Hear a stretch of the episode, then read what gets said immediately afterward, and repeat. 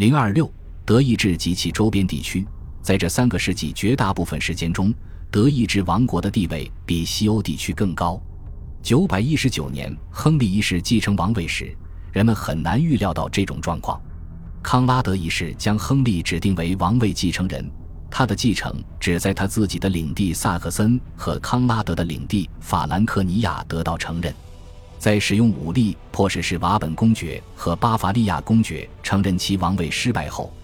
亨利被迫以同意他们任命各自领地内的主教和接管王室领地的条件换取这两位公爵的承认。在做出这些让步之后，他似乎失去了王权的一些基本要素，供统治者和他的随从们在全国巡回审理案件时修葺的地产，可以任命可靠仆人的职位。到亨利去世的时候。这些特权已经恢复了，但是狮子亨利的势力提醒我们，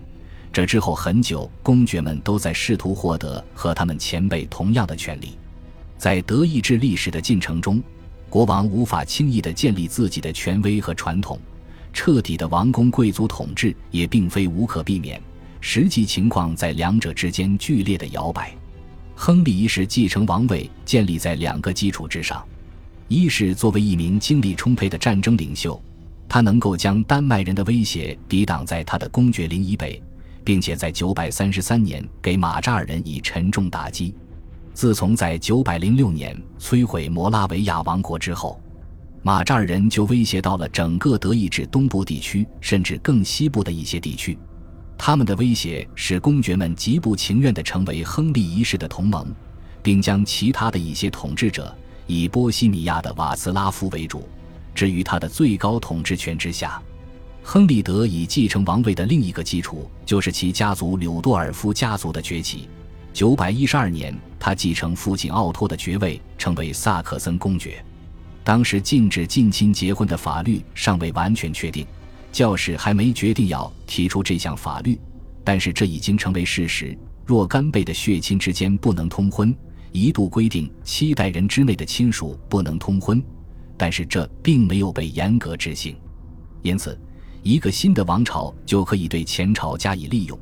因为他仍然可以自由选择最有政治优势的婚姻。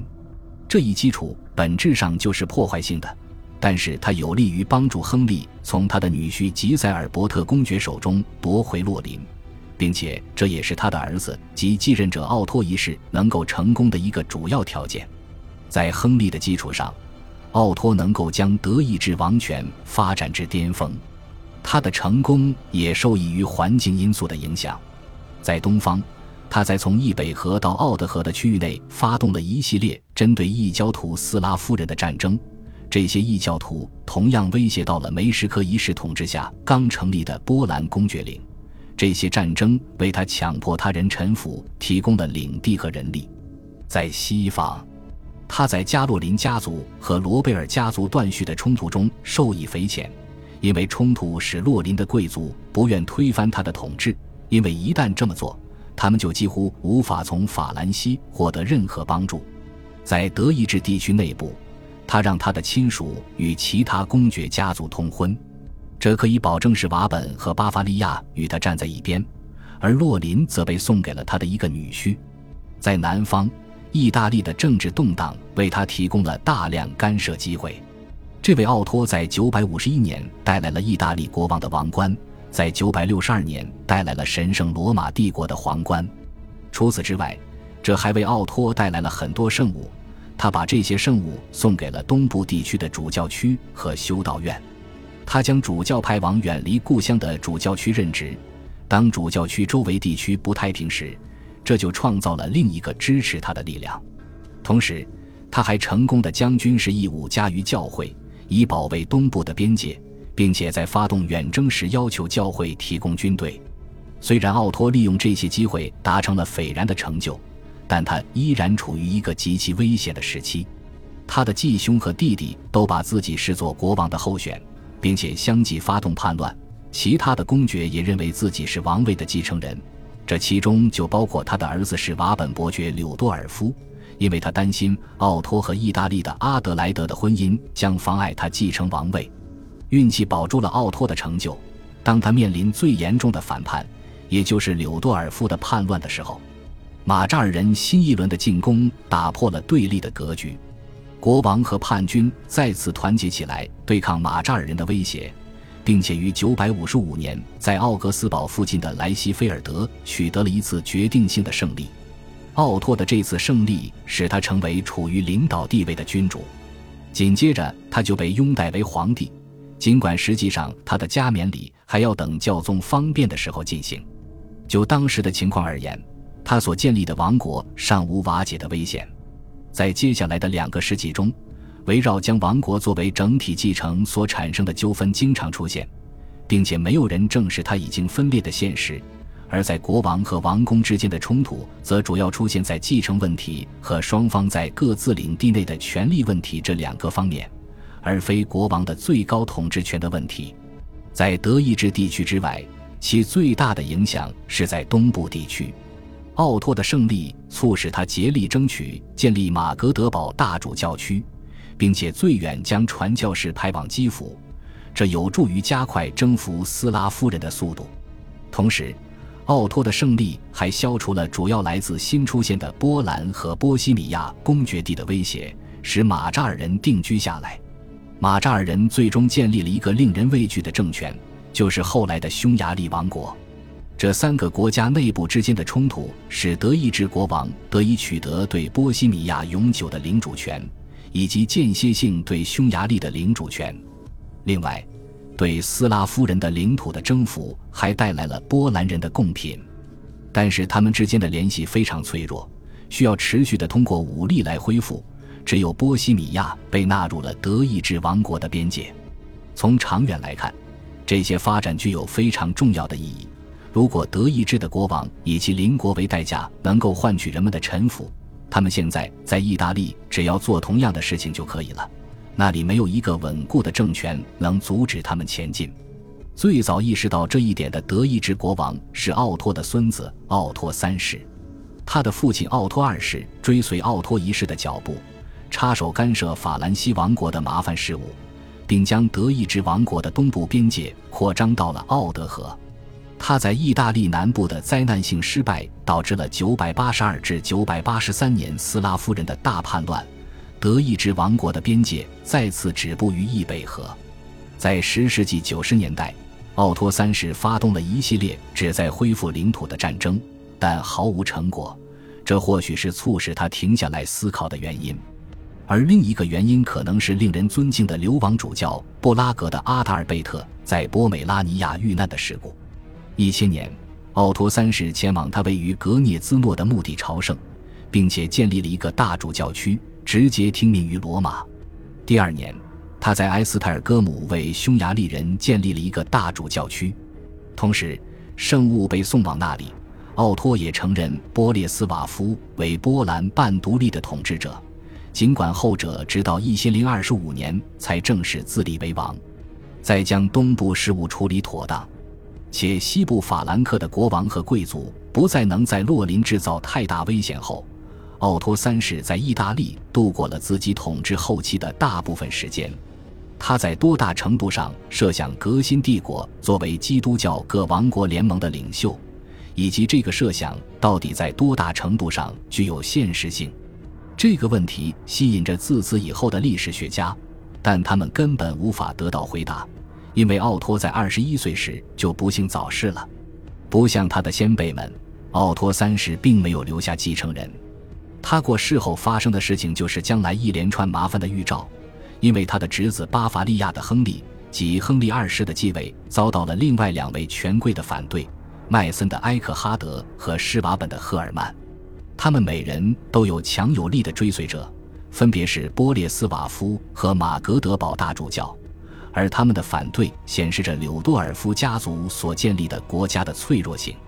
埃克哈德通过婚姻与波列斯瓦夫结亲，很多时候，这些贵族与王国内外的贵族缔结的关系给予他们支持和联系，这些支持与联系使得他们变得难以操控。因此，当埃克哈德被刺杀时，其结果是将亨利拖入与波列斯瓦夫的战争。这场战争覆盖了亨利统治时期的大部分时间。对马格德堡大主教而言，他面临的是从他的主教区降级，这个主教区吞并了他之前的主教区。国王可以任命自己信任且有能力的人为主教，但是各教区之间的争端仍然有可能让他们站到国王的对立面。亨利在德意志度过了他统治期间的大部分时间，但这或许不能代表他有意识地反对其先辈的政策，这只是简单却十分必要的试图弥合奥托去世时王国被撕开的裂缝。他给予教会更多的贵族权力。尤其是萨克森地区的教会，这表明他希望能够获得一个可靠的政治基础。康拉德二世的继位标志着德意志王权历史的第一次主要的改朝换代，因为亨利二世没有留下继承人。这样的变革会削弱王权，有时王公们会为了获得土地或权力决定是否支持国王。如果国王的权力基础转移到了他已经持有土地的地区。那么，王室土地和权力就非常容易被视为筹码，但同时，这些变化还可以提供强有力的支持。康拉德让他的儿子和继承人亨利三世与来自丹麦的新娘联姻，在此之前，亨利并没有被任何婚姻束缚。亨利自己却因为随后与普瓦图的阿涅斯的婚姻而饱受诟病。这次婚姻是他维护对勃艮第王国的控制的重要手段。勃艮第国王鲁道夫在一千零三十二年没有留下继承人就去世了，在这样的情况下，勃艮第王国加入了德意志王国。康拉德二世和亨利三世追随他们前辈国王的先例，利用东部三个国家的继承争议，维护对这些国家的最高宗主权，并且试图至少实际控制意大利北部。为了维护他们在德意志王国的地位，他们采取了两个危险的权宜之计。第一个是康拉德在成功对抗史瓦本公爵恩斯特的叛乱时所采用的，即通过向其附庸提供安全的封地，并保障他们土地的继承权，而解除他们对史瓦本公爵的附属关系。第二个是亨利在洛林所用的，即干涉公爵的继承，并且坚持使其分裂。每个措施都有值得辩护的理由，前者成功的平定了一场危险的反叛。后者则阻止了一个统一的洛林的出现，因为如果洛林公爵与法兰西国王达成和解，或和其他在这一地区比之前有更多利益的强大的王公达成和解，那统一的洛林可能造成巨大的危险。和这些眼前利益相比，这些措施还有长期的后果。操纵封臣的继承是封君维持其领主权的基本手段之一，同样没收不履行义务的封臣的土地也是。当这些权利被限制之后，大贵族发现，他们若不做出更多让步，就很难让其附庸履行相应义务。不仅如此，这还可能导致，当国王要继续给他们增加义务的时候，附庸会提出质疑和反对。同时，国王干涉继承问题的倾向刚好侵犯了大贵族的权利，他们现在被禁止干涉有关他们自己人的继承问题。其结果就是贵族怨气沸腾，并使德意志地区滑入大叛乱的边缘。亨利三世在一千零五十六年去世的时候，留下尚在襁褓中的亨利四世为继承人。很多人不希望他继承王位，免得他和他父亲一样。正像很多时候一样，最强大的国王留下了最棘手的遗产。恭喜你又听完三集，欢迎点赞留言。关注主播，主页有更多精彩内容。